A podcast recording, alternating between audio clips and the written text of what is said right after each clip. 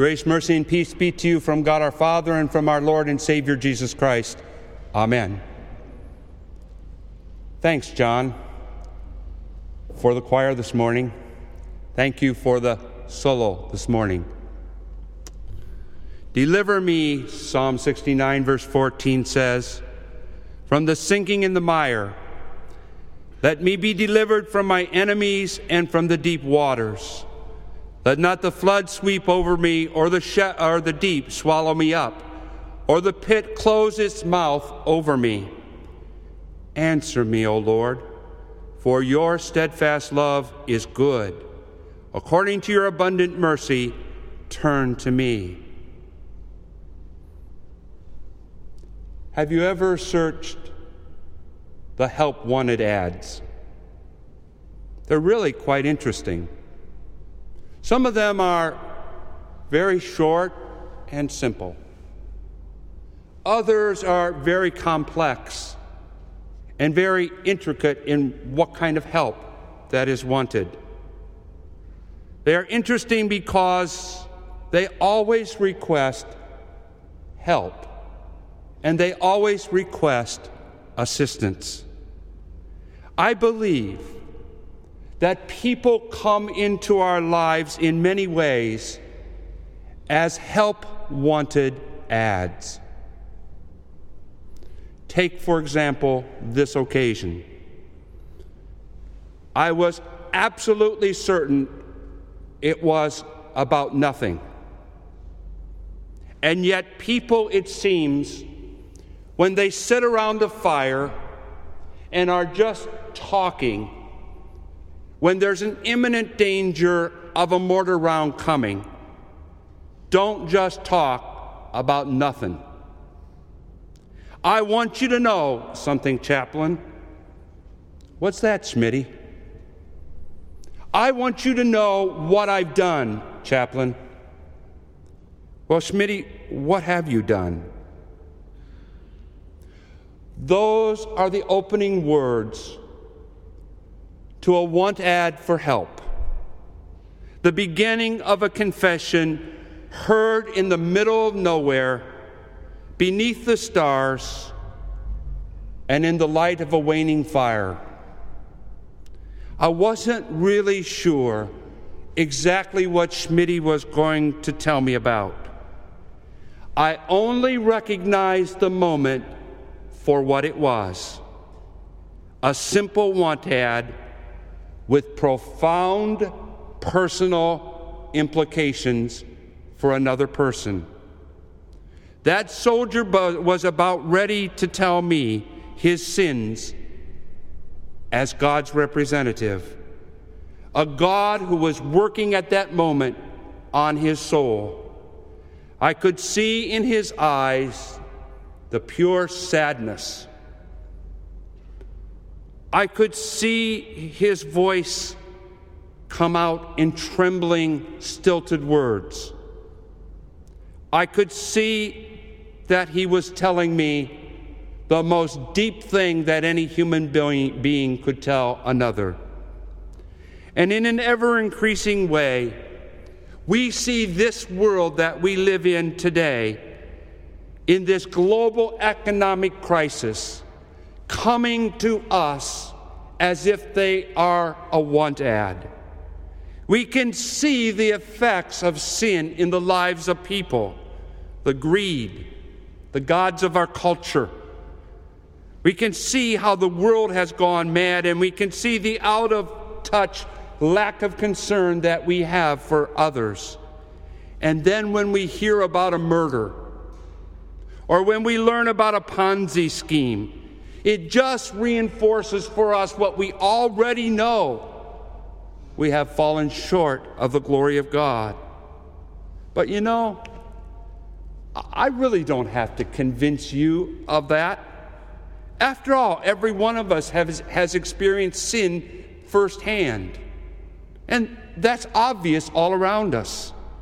We need only look in that mirror of God with our confession, I, a poor, miserable sinner, we place ourselves in the acknowledgement category before God, seeking what He alone can give to a soul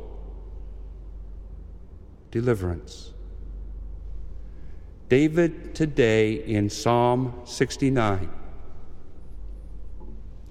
is placing a want ad with God. He's seeking God's deliverance, seek, sinking in the mire, about to be overwhelmed by the waters. He admits everything in his life is helpless and hopeless, and he has no other place to go but God Almighty. And he asks God this God, rescue me. David's feeling was exactly like Schmitty's, I think. David was living with the burden of his own sinfulness. He also knew that his enemies were using his sinfulness against him. One would be this sin that he had committed with Bathsheba, the wife of Uriah. Nathan had called him to account, you remember, and now his enemies were throwing it up in his face over and over again. Up goes David's want ad for help to God. Lord, I need your help. Lord, I desire your deliverance. And today we are no less concerned about the difficulties in our own lives, about our futures, about our financial obligations, about the terror of what we do not know. And it's the plea that we lay before God Almighty Lord, deliver me from this. Schmitty asked for God's help. David asked for God's help. We ask for God's help. And yet, there is another kind of deliverance all around us, readily at hand. It's the devil that would invite us to not have forgiveness, but to have fire. It offers the response to a want ad of helplessness and hopelessness and utter worthlessness in our lives. Satan comes to say the sin is too great. The penalty is too huge. The burden is too heavy and the hill is too high. And he questions the need for doing any kind of confession at all. And the help we want becomes self centered pity. What one of us hasn't asked God for help? The psalmist's plea is a recognition that help comes alone from God. Our confession and our help is in the Lord's gracious and good hands. The fire is warm again, and soldiers just don't sit out around the fire unless there's something to talk about because mortar shells are imminent. It seems there is always some point to the conversation. Then someone says, You know what, chaplain? What? You're a chaplain. What? You know, I feel as a chaplain so far away from God. I don't feel like going to church. I don't feel like sharing God. I don't feel in touch with God anymore in my life. But Larry, you're a chaplain. And around that fire, a help wanted ad goes up to God again. He seeking deliverance through the way and the truth and the life.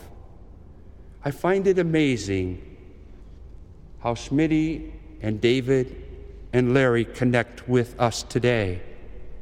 Our longing as a child of God is for that intimate relationship with Him. In our baptism, given that gift, in our baptism, the loving kindness of God poured into our heart. And there, the Almighty God saying, I'll answer your plea for help. And who does God use?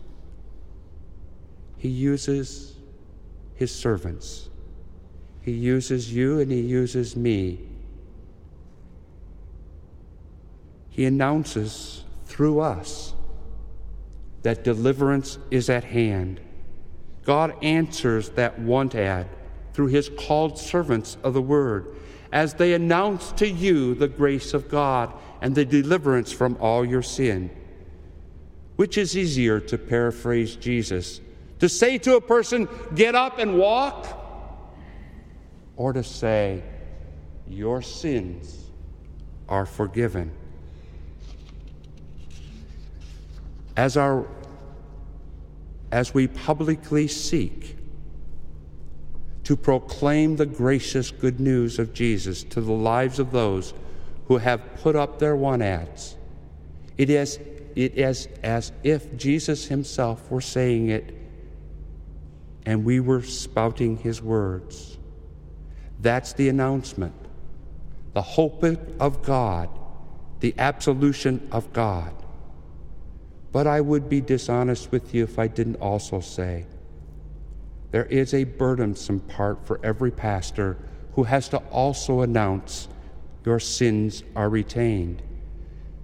Your sins are retained because you refuse to turn from your sin.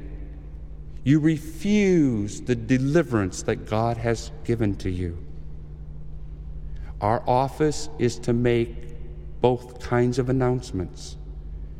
Our prayer is always that the grace of God flow into the heart of his people. Our prayer is that when we announce to unrepentant sinners, that they too not walk away but turn from their sin and receive the gift of God's grace. May God grant for each one of you that opportunity. In the name of the Father, and the Son, and the Holy Spirit. Amen.